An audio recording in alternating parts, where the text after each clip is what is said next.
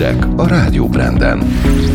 Újabb vakcinaszállítmány érkezik Magyarországra, milliárdos csalást lepleztek le.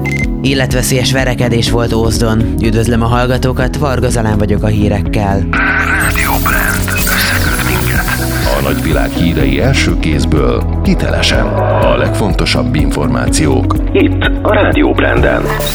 Újabb 35 és fél ezer ember beoltására legendő Pfizer vakcina érkezik kedden Magyarországra, közölte az országos tisztifőorvos. Müller Cecília az operatív törzs sajtótájékoztatóján azt mondta, ez kevesebb lesz, mint amire számítottak, viszont hozzátette, hogy eddig 130 ezer embernek elegendő oltás már megérkezett. Beszélt arról is, hogy az oltási terv tartásához elegendő vakcina mennyiségre van szükség, ezért fontos, hogy ne csak Európai Uniós forrásból szerezzünk oltóanyagot. A kínai szérum a teljes vírus előtt változatát tartalmazó vakcinák csoportjába tartozik, amelyek bevált oltóanyagok és nem tudnak megbetegedést okozni.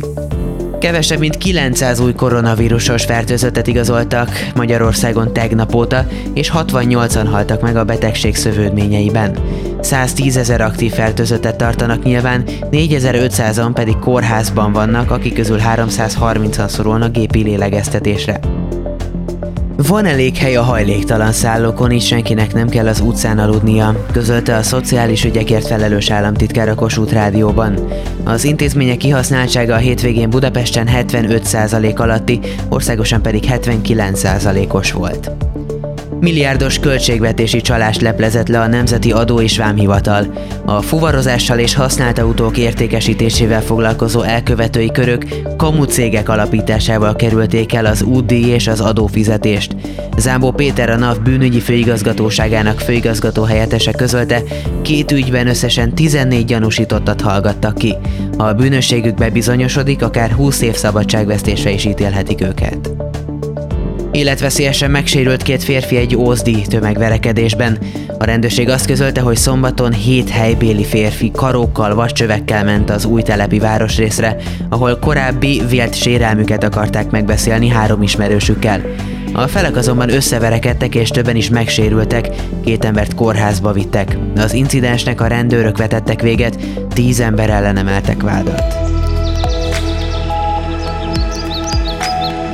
Időjárás.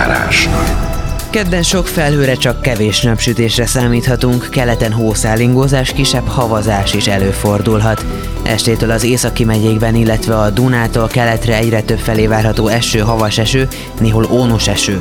A szél időnként megerősödik, a hajnali mínusz 3, mínusz 10 fokról, mínusz 3, plusz 5 fokig melegszik a levegő. A folytatásban egyre enyhébb lesz az idő, és több lesz a napsütés is. A hírszerkesztőt Varga Zalánt és a Rádió Brand híreit hallották. Rádió Brand.